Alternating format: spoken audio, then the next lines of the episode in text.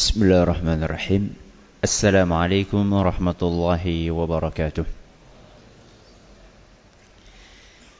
الحمد لله رب العالمين وبه نستعين على أمر الدنيا والدين وصلى الله على نبينا محمد وعلى آله وصحبه أجمعين أما بعد panjatkan puji dan syukur kehadirat Allah Tabaraka wa Ta'ala. Pada kesempatan malam yang berbahagia kali ini Kita masih kembali diberi kesehatan, kekuatan, hidayah serta taufik dari Allah Jalla wa'ala Sehingga kita bisa kembali menghadiri kajian rutin akhlak dan adab di Masjid Jenderal Sudirman Purwokerto ini. Kita berharap semoga Allah subhanahu wa ta'ala berkenan untuk melimpahkan kepada kita semuanya ilmu yang bermanfaat sehingga bisa kita amalkan sebagai bekal untuk menghadap kepada Allah Jalla wa Ala. Amin. Salam dan salam semoga senantiasa tercurahkan kepada junjungan kita Nabi besar Muhammad sallallahu alaihi wasallam kepada keluarganya, sahabatnya dan umatnya yang setia mengikuti tuntunannya hingga akhir nanti. Para hadirin dan hadirat sekalian yang kami hormati dan juga segenap pendengar Radio Insani 102,2 FM di Purbalingga, Purwokerto, Banjarnegara, Cilacap, Wonosobo, Kebumen dan sekitarnya. Juga para pemirsa Yufit TV yang semoga senantiasa dirahmati oleh Allah Azza wa Jal.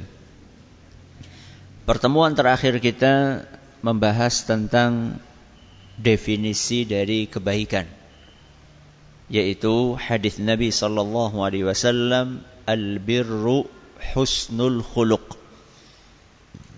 Kebajikan itu adalah akhlak yang mulia, akhlak yang baik. Dan kemarin kita sudah sampaikan bahwa akhlak yang baik cakupannya sangat luas. Yang secara global bisa dibagi menjadi dua. Yang pertama adalah akhlak kepada siapa? Kepada Allah Subhanahu wa taala. Kemudian yang kedua, akhlak kepada makhluknya, kepada sesama kita. Kemarin kita baru mengawali pembahasan tentang akhlak kepada Allah dan bahwa secara global, secara garis besar, akhlak kepada Allah itu aplikasinya yang pertama akhlak terhadap aturannya Allah Subhanahu wa taala. Yang kedua, akhlak terhadap takdirnya Allah. Kemarin kita baru selesai membahas tentang akhlak terhadap aturan Allah Azza wa Jal, terhadap syariatnya, perintahnya, larangannya. Hari ini insya Allah kita akan membahas tentang akhlak terhadap takdir Allah. Satu keyakinan yang harus ada di dalam hati kita adalah keyakinan dan keimanan terhadap takdir Allah. Qadha dan qadar. Bahkan prinsip ini adalah merupakan salah satu dari rukun iman. Ada berapa rukun iman? Ada enam. Dan inilah rukun iman yang keberapa?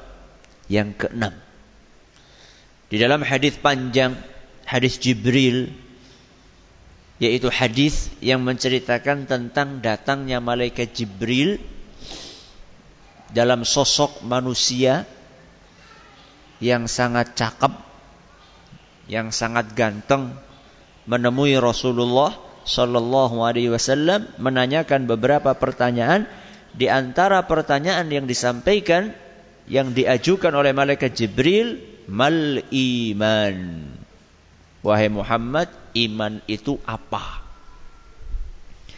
Maka Nabi kita sallallahu alaihi wasallam menjawab, "Al-iman an tu'mina billahi wa malaikatihi wa kutubihi wa rusulihi wal yaumil akhir wa tu'mina bil qadari khairihi wa syarrihi." Itulah rukun iman. Yang pertama antuk minabillahi. Iman kepada siapa? Allah wa malaikatihi kepada malaikat. wa kutubihi kepada kitab-kitab wa rusulihi kepada para rasul wal yaumil akhir kepada hari akhir dan yang terakhir apa? Wa bil qadari khairihi wa syarrihi. Beriman kepada takdir yang baik maupun yang buruk. Dan takdir ini apa yang sudah Allah tetapkan ini mencakup seluruh kejadian yang akan terjadi di muka bumi dan muka langit ini. Semuanya sudah ditakdirkan oleh Allah Subhanahu wa taala. Sampai panjenengan sekarang misalnya jam berapa ini? Jam 18.21 lewat 55 detik ada yang non sewu ngantuk itu sudah ditakdirkan sama Allah. Jam 18.22.05 kaget terus kukur-kukur. Sudah ditakdirkan sama Allah Azza wa Jalla. Min waraqatin illa ya'lamuha. Bahkan daun yang jatuh sudah ditetapkan oleh Allah Subhanahu wa taala dan Allah tahu persis kapan daun itu jatuh semua daun yang ada di muka bumi. Pohon anu dalam satu jam berapa yang jatuh, daun yang pertama jam sekian, menit sekian, detik sekian. Perbedaan antara daun yang pertama dan yang kedua sekian bukan detik. Di bawah detik apa? Apa di bawahnya detik?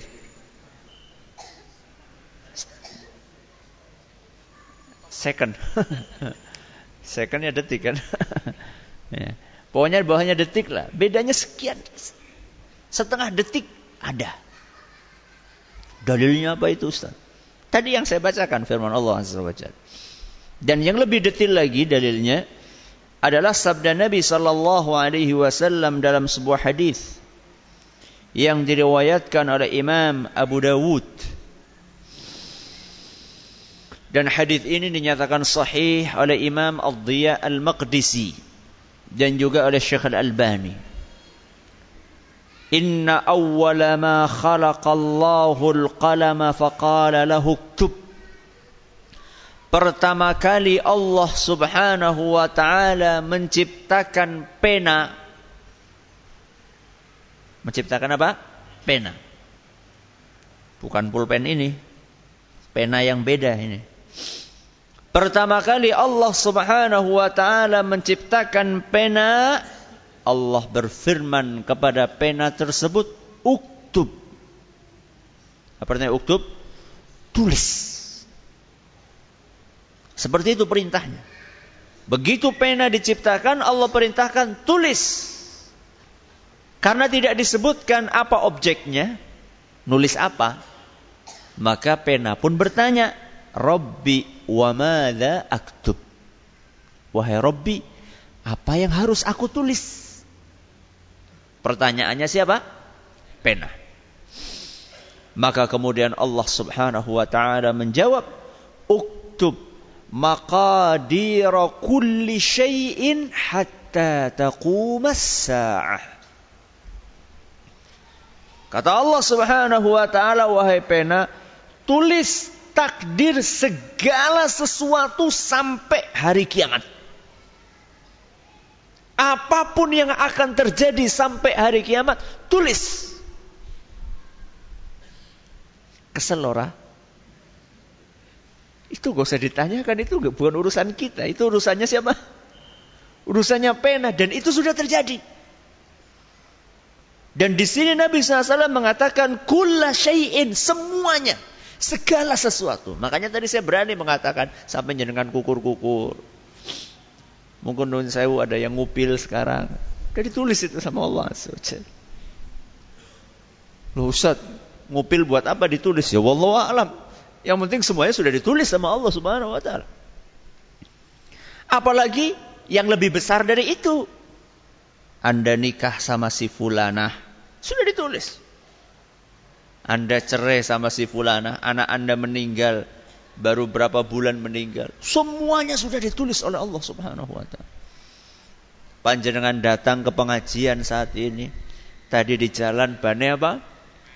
Kempes sudah ditulis sama Allah Subhanahu wa taala. Nyari bengkel ternyata bengkel yang pertama tutup sudah ditulis sama Allah. Ya, bengkel yang kedua tutup, yang ketiga tutup, baru setelah bengkel yang keenam terbuka sudah ditulis sama Allah. Semuanya tanpa terkecuali. Kapan itu ditulisnya? Dalam riwayat Imam Muslim disebutkan kataballahu maqadiral khalaiqi qabla an yakhluqas samawati wal ard bi khamsina alfasana. Allah subhanahu wa ta'ala menulis takdir seluruh makhluk sebelum diciptakannya langit dan bumi 50 ribu tahun. Hadis riwayat Muslim. Kapan ditulisnya? 50 ribu tahun sebelum diciptakannya langit dan bumi. Bukan sebelum kita lahir, bukan. Sebelum ada langit dan bumi 50 ribu tahun, sudah ditentukan apa yang akan terjadi di muka bumi dan muka langit ini. Itu yang ditulis Ustadz yang enak-enak apa yang nggak enak juga? Yang enak apa yang nggak enak? Se namanya juga semuanya. Semuanya. Ada saudara kita yang lahir. Itu enak. Ada saudara kita yang meninggal suatu saat rezeki kita rezeki kita lancar itu enak. Suatu saat rezeki kita seret itu enggak enak. Suatu saat kita akur dengan istri kita, enak enggak? Enak. Suatu saat tukaran, enak enggak? Enggak enak, ya. Semuanya Suatu saat kita di atas, enak. Suatu saat di bawah, nggak enak. Suatu saat, masya Allah, perjalanan lancar, mau ngaji, masya Allah. Pulangnya ditraktir sama teman, enak. Suatu saat, masya Allah, berangkat, lapar-lapar, dipikir mau ditraktir, ternyata nggak ada yang naktir, sudah kayak gitu, bane, jetor di tengah jalan. Gak enak. Semuanya yang enak maupun gak enak itu sudah ditakdirkan oleh Allah Subhanahu wa taala. Dan itu bagian dari ujian. Makanya di dalam Al-Qur'an surat Al-Anbiya ayat 35 Allah Subhanahu wa taala berfirman wa nabluukum bisyarri wal khairi fitnah. Kami akan timpakan kepada kalian sesuatu yang gak enak dan sesuatu yang enak sebagai bentuk ujian. Dan ini sudah pasti akan kita alami. Sekaya apa pun jenengan. Jangan pernah berpikir hidupnya akan enak terus. Enggak. Dan semiskin apa pun jenengan, jangan jenengan pikir bahwa jenengan itu akan sedih terus. Tidak. Kenapa Ustaz? Karena dunia ini bukan surga dan dunia juga bukan neraka. Kalau enak terus, itu adanya di mana? Surga. Kalau nggak enak terus, adanya di mana? Neraka. Milih sing. Yang enak harus lewat dunia. Supaya bisa ke surga, untuk umumnya manusia harus lewat dunia. Karena justru di sinilah ujiannya. Seandainya dia lulus menghadapi ujian tersebut, menjalani ujian itu maka dia akan masuk ke dalam surga. Seandainya gagal, naudzubillahimindzalik akan masuk ke neraka. Allah Subhanahu wa taala menjadikan segala sesuatu sebagai ujian. Ketika kita ingin menikah dengan sosok yang kita pilih. ternyata pilihan kita ini sudah dipilih oleh orang lain. Atau pilihan kita ini sudah punya pilihan yang lain, bukan kita. Artinya memang kita ditakdirkan gak bareng sama dia. Kalau memang Allah menakdirkan si fulan sama si fulana ini tidak akan bersatu. Mbok seberapa sering dia itu ketemu. Mbok bagaimana orang tuanya antara dua calon ini sering berusaha untuk mempertemukan. Teman-temannya juga berusaha sekuat tenaga apa pun. Kalau memang ditakdirkan nggak jodoh ya nggak akan apa? Jodoh. Tapi sebaliknya kalau ditakdirkan jodoh sejauh apa pun. Yang satunya di Sabang, yang satunya di mana? Merauke.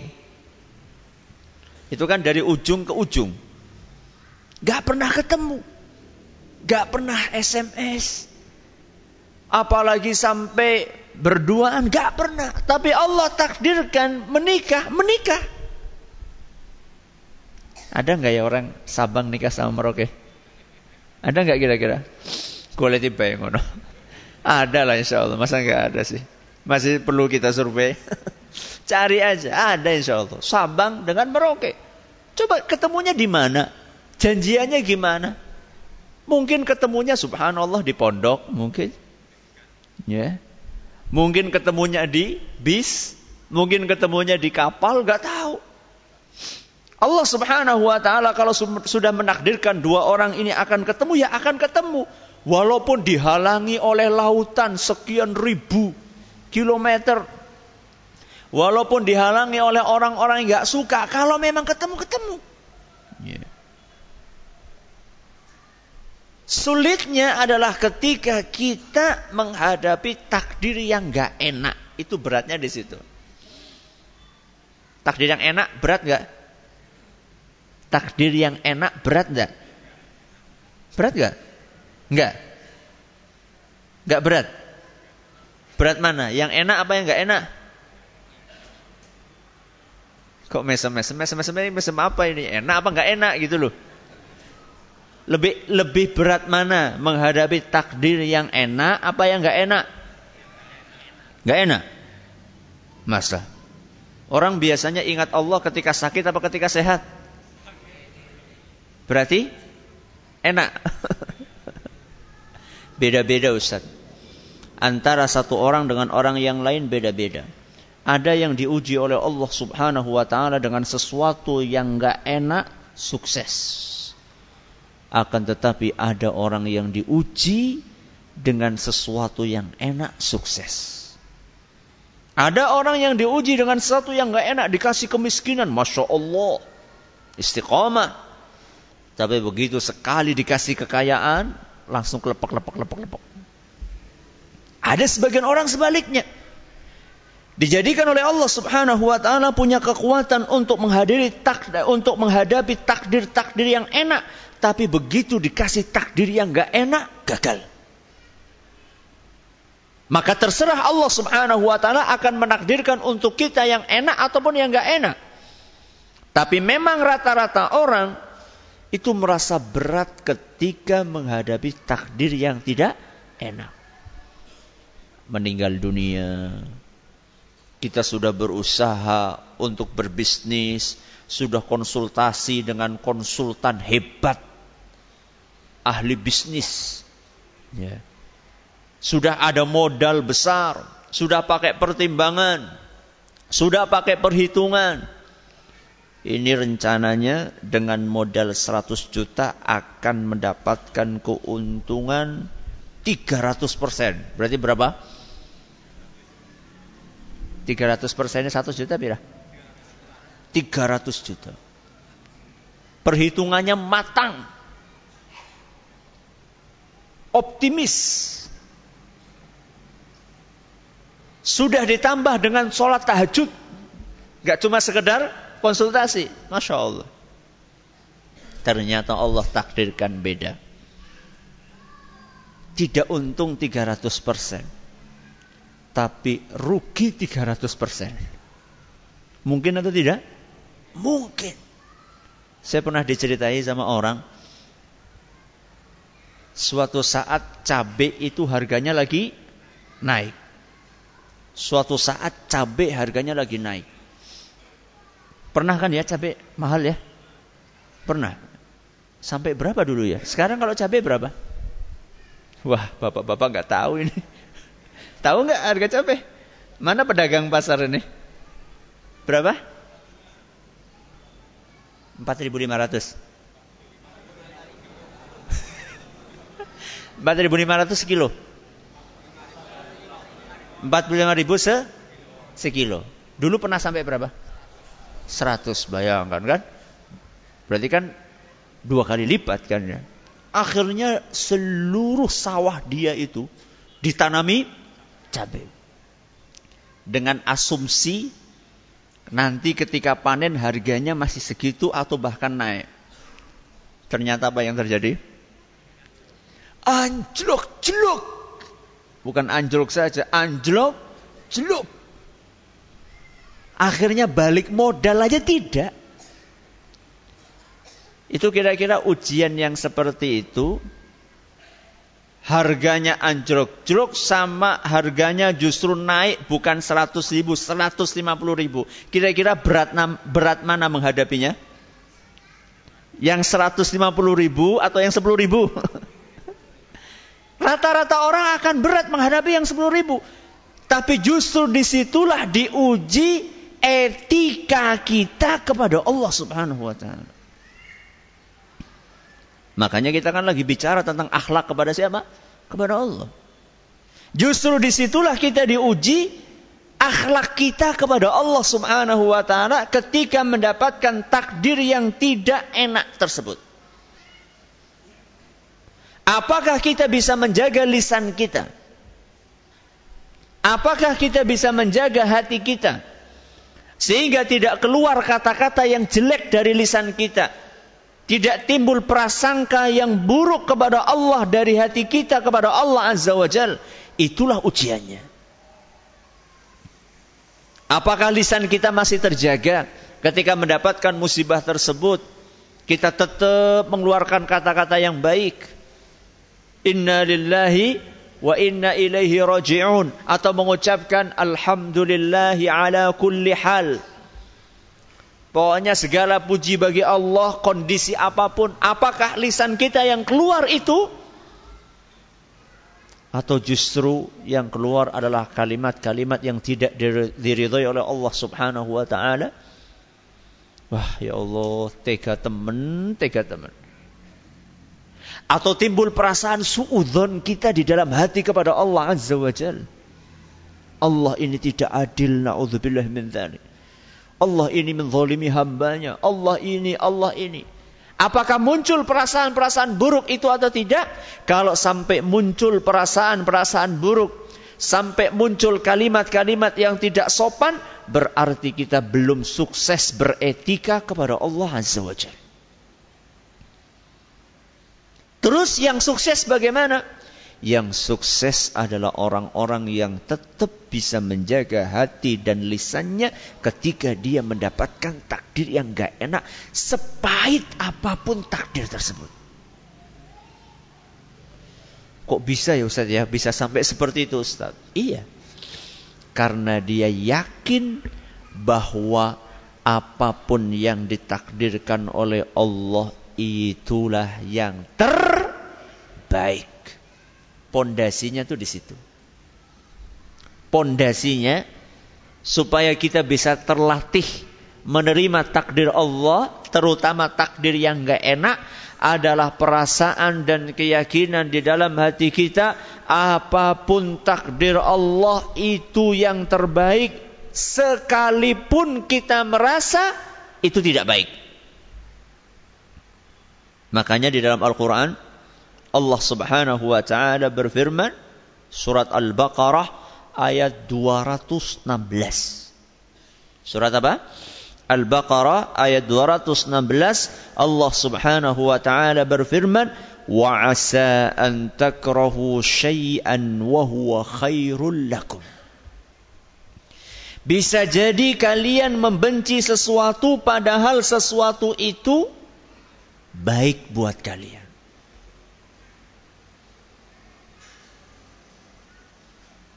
Pengen banget ditugaskan di sebuah tempat yang ya menghasilkan duit lah katakan.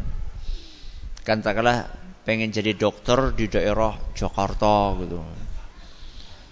Kalau Jakarta kan kota metropolitan, sekali meriksa tetet tetet dapat pirah Ya, 5 juta. Tahu-tahu ditaruh di mana? Purwokerto. Misalnya. Tapi ngomong-ngomong Purwokerto menghasilkan apa tidak? Lumayan. Daripada di mana? Daripada di tempat lain. Akan tetapi targetnya dia di Jakarta. Ternyata ditaruhnya di Purwokerto. Gak suka ketika ditaruh Purwokerto. Tapi subhanallah ketika ditaruh Purwokerto ternyata Allah takdirkan mendapatkan yang lebih mahal daripada uang. Apa itu?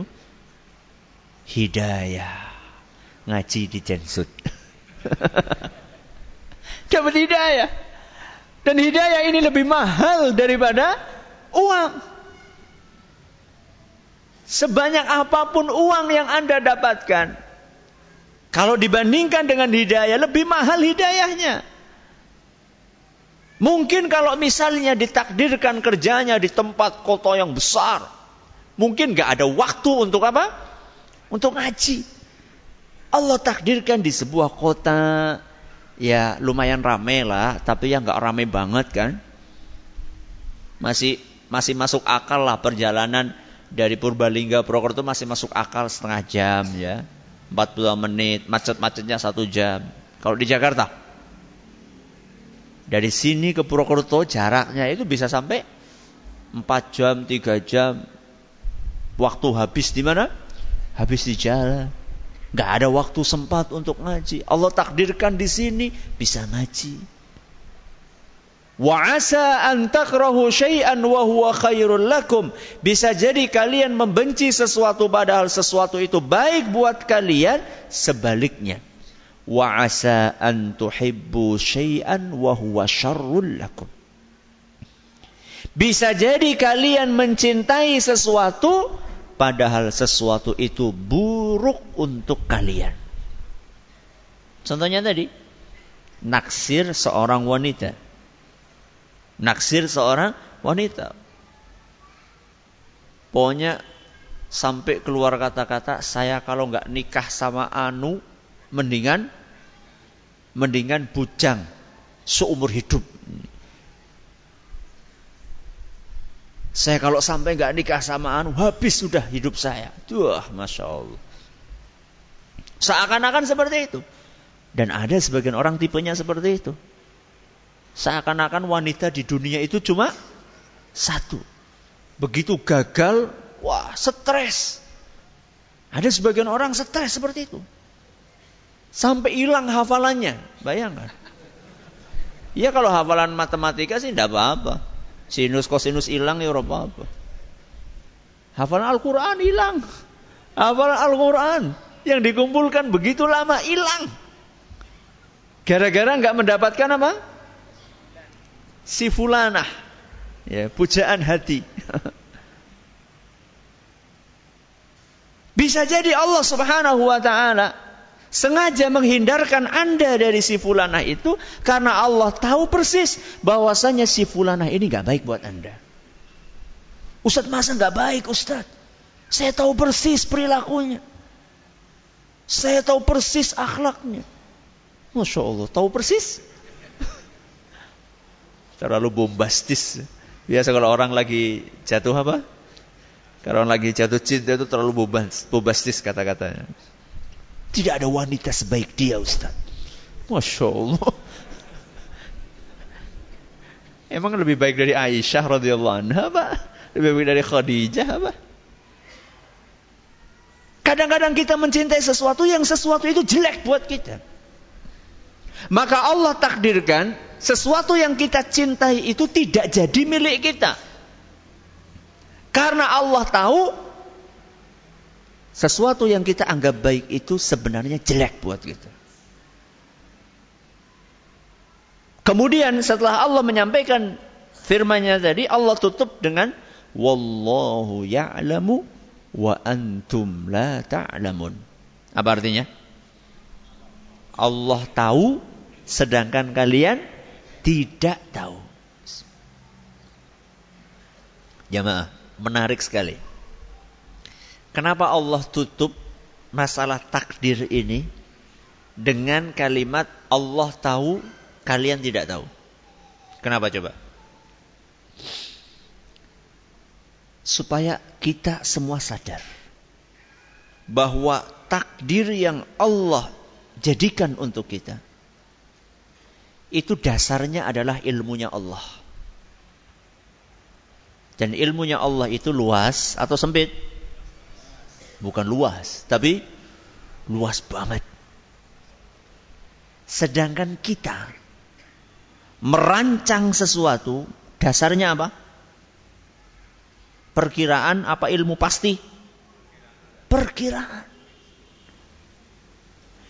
Kita merancang, oh saya akan lulus kuliah tahun 2000 sekarang 2016 tahun 2018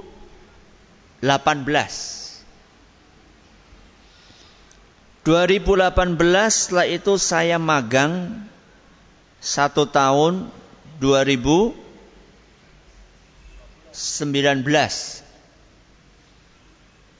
setelah itu kemudian saya akan menjadi pegawai tetap 2020 2021. Setelah itu saya akan nikah 2022. Akan punya anak 2024. Cepat teman 2023. Setelah itu saya punya rumah 2026 punya mobil 2027. Wah, masya Allah, saben tahun. Ternyata sampai 2027 masih jadi pengangguran. Bocoran duwe, umah orang duwe, umah orang uh, apa mobil apa lagi. Kita ini ketika merancang sesuatu dasarnya itu adalah perkiraan. Kita tidak tahu apa yang akan terjadi esok. Tapi kalau Allah Subhanahu wa taala menetapkan takdir kita itu berdasarkan ilmunya Allah yang maha luas. Wallahu ya'lamu wa antum la ta'lam. Allah tahu, kalian tidak tahu. Tapi anehnya banyak orang-orang yang tidak tahu tapi sok tahu. Kemudian ngatur Allah lagi. Ya Allah, seharusnya kan bukan kayak gini ya Allah. Masya Allah. Ente siapa ngatur Allah Azza wa Jal? Ya. Ustaz, tapi tetap sulit Ustaz. Ya, tetap rasanya apa? Berat. Saya sudah bikin Ustaz diagram itu Ustaz. 2020, berapa tadi? Punya mobil 2000 berapa? 2027 sudah saya diagramkan Ustadz. Itu saya bakalan apa? Bakalan dapat mobil. Masa sampai sekarang gak ada satupun yang tercapai Ustadz? Ya. Sulit saya menerimanya Ustadz. Hati saya ini rasanya hancur berantakan. Wah, kayak sinetron. Bisa. Ketika kita menyadari setiap takdir Allah pasti ada hikmah kebaikannya. Setiap takdir Allah pasti ada apanya? Hikmah kebaikannya. Makanya dalam sebuah hadis yang diriwayatkan oleh Imam Ahmad dan dinyatakan sahih oleh Imam Ibn Hibban dan Syekh Al-Albani, Nabi kita sallallahu alaihi wasallam bersabda, "Innallaha la yaqdi lil mu'mini qada'an illa kana khairan lahu."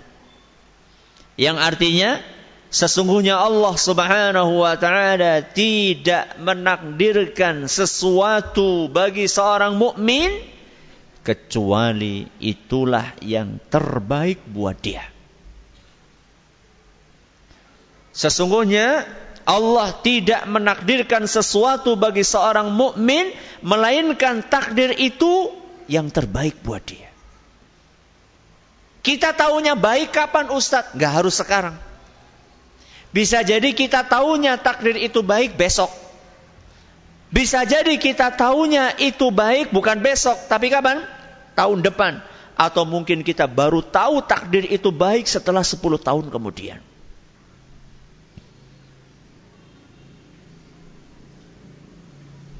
Di dalam Al-Quran dikisahkan tentang kisah-kisah ajaib. Dan di antara kisah ajaib itu adalah kisahnya Nabi Yusuf alaihissalam.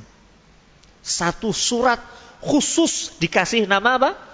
Surat Yusuf. Dan Allah sebutkan bahwa kisahnya Nabi Yusuf itu adalah kisah yang terbaik. Dalam surat Yusuf ayat 3, Allah Subhanahu wa taala berfirman, "Nahnu naqussu 'alaika ahsanal qasas." Kami akan ceritakan kepadamu wahai Muhammad kisah yang terbaik. Kalau kita baca kisahnya Nabi Yusuf awal-awalnya indah apa enggak indah? Awal-awalnya enggak indah. Nabi Yusuf saudara-saudaranya pada apa? Iri. Akhirnya mereka sepakat untuk menjebloskan Nabi Yusuf ke dalam sumur tua. Bayangkan. Kasih. Kecepatan. Dua menit. Kasih tahu saya kalau sudah.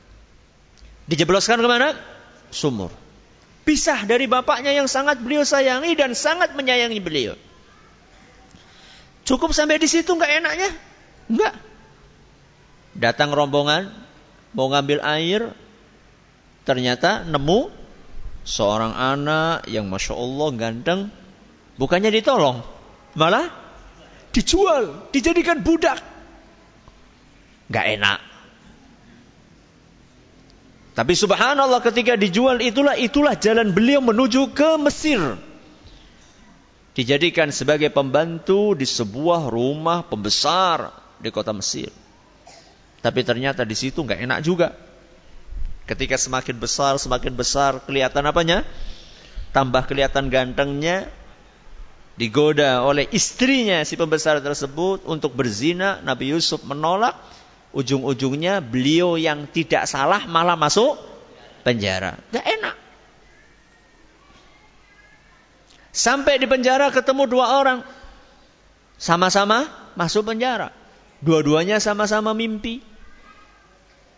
Minta takwil mimpi sama siapa? Nabi Yusuf. Orang yang pertama kata Nabi Yusuf, ini takwil mimpi ente, ente bakalan mati. Bakalan dibunuh. Orang yang kedua, Wah, kalau ente takwilnya baik. Ente bakalan jadi pelayan raja yang menyediakan air buat sang raja. Ternyata betul kejadiannya. Yang satunya mati, yang satunya jadi pelayan.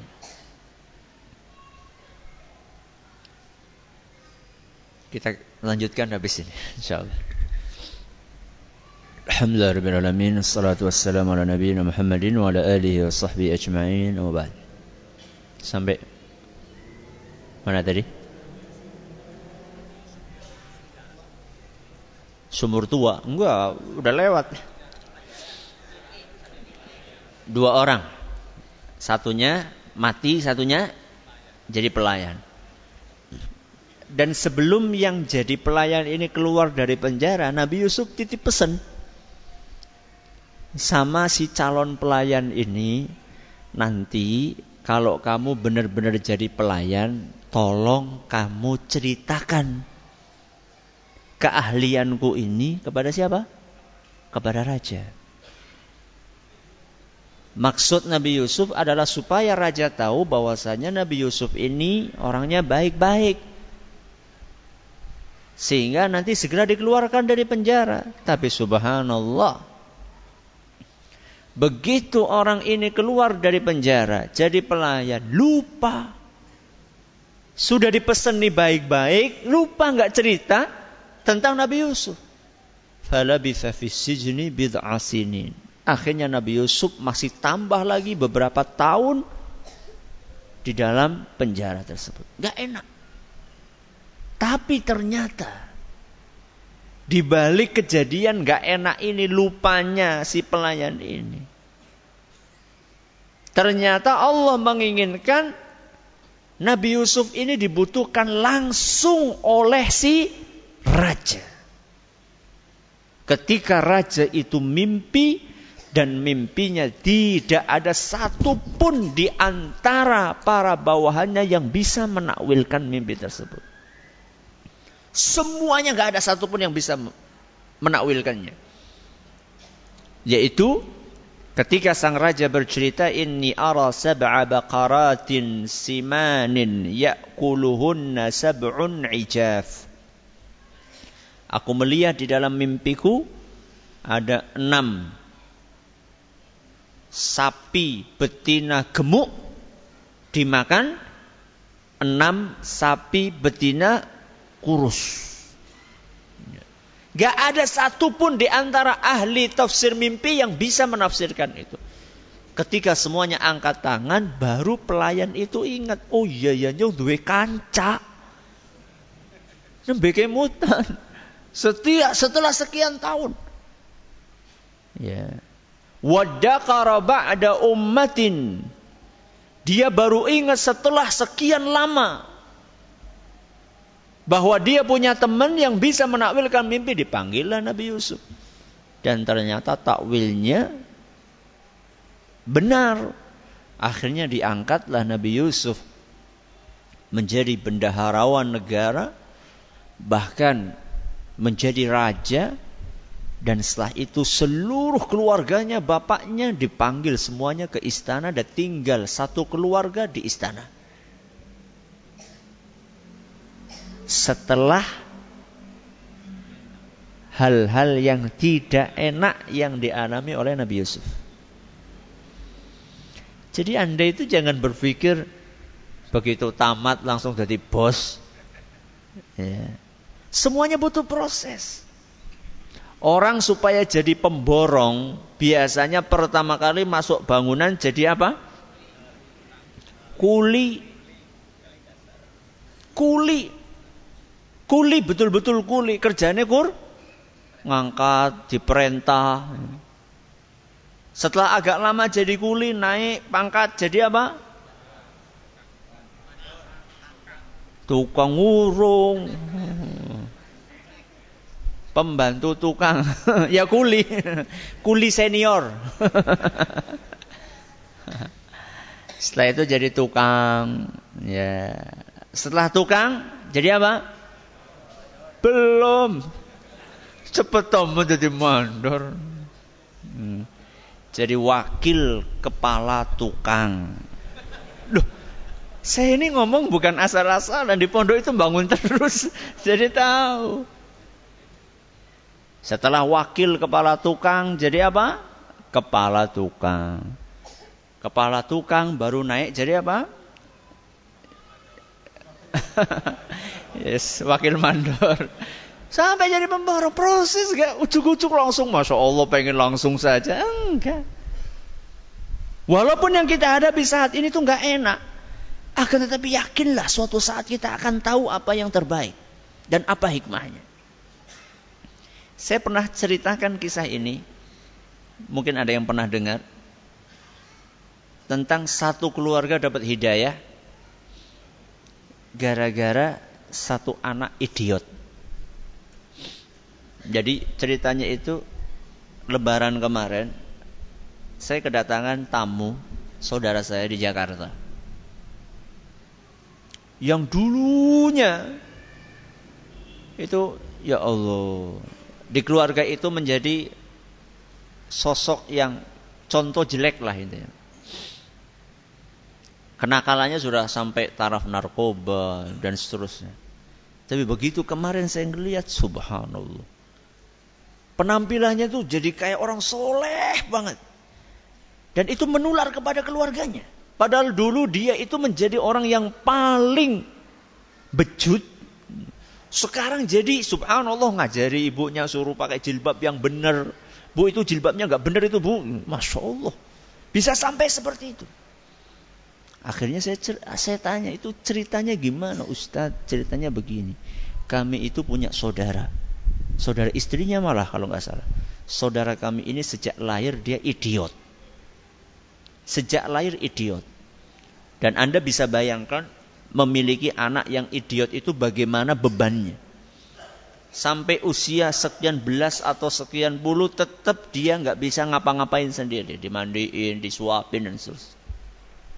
Setelah sekian belas tahun atau sekian puluh tahun, anak ini di rumah ada radio. Suatu saat dia megang radio dan dia goyang-goyang apa namanya?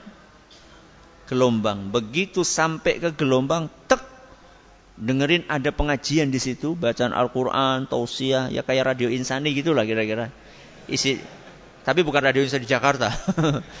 ya, isinya cuma pengajian, tausiah, baca Quran, sampai tek itu dia terus dengerin. Ketika ada anggota keluarga yang pengen mindahin gelombangnya, nggak boleh sama dia. Kalau sampai maksa nangis, ribut. Dan kalau dia dengerin nggak mau volumenya kecil, dia besarin volumenya. Akhirnya lama-lama sehari dua hari mereka kan, aduh, pertama ya merasa apa? Merasa berisik kan biasanya kan dangdutan ya. Tahu tuh Quran, pengajian terus. Tapi subhanallah. Dari situlah kemudian satu keluarga dapat hidayah. Gara-gara apa? Anak idiot. Makanya bagus kalau kita bikin tulisan guruku anak idiot. Bikin judul pengajian gitu ya. Kayak gigiku sakit ke mana gitu ya. Subhanallah. Baru ketahuan hikmahnya setelah berapa tahun? Belasan tahun atau mungkin puluhan di atas 20 tahun baru ketahuan. Oh ternyata anak idiot ini membawa hidayah untuk satu keluarga. Artinya jangan buru-buru memfonis takdir Allah subhanahu wa ta'ala. Sekarang mungkin rasanya nggak enak. Tapi yakin. Akan datang suatu masa bahwa kita bersyukur kepada Allah atas takdir yang tidak enak tersebut. Makanya jaga lisan dan jaga hati. Jangan sampai kita memfonis takdir Allah Azza wa Jalla dengan fonis-fonis yang tidak baik. Apa pun yang ditakdirkan oleh Allah, itulah yang terbaik insya Allah. Tapi bukan berarti bahwa kita ini tidak berusaha. Ya, tidak berarti bahwa kita ini tidak berusaha. Kita berusaha semaksimal mungkin kita berusaha. Setelah usaha kita kita kerahkan berdoa berikhtiar apa pun yang ditakdirkan oleh Allah, insya Allah itulah yang terbaik buat kita semua. Itulah cara kita beriman dan berakhlak kepada Allah Azza wa Jal. Semoga bermanfaat buat kita semuanya. Mohon doanya dari Ustadz dan jamaah Kami kehilangan putri kami. Sudah 14 hari Belum kembali. Namanya Sofia Umami Mohon doanya semoga Allah Azza wa Jalla Berkenan untuk mengembalikan putri saudara penanya Dengan segera insya Allah Dan tidak ada sesuatu yang mustahil bagi Allah Azza wa Jalla. Mudah-mudahan segera kembali Allahumma Amin. Terima kasih atas perhatiannya menurut atas segala kurangannya. Kita tutup dengan membaca Subhanakallahumma bihamdika asyhadu an la ilaha illa anta astaghfiruka wa atubu ilaik. Assalamualaikum warahmatullahi wabarakatuh.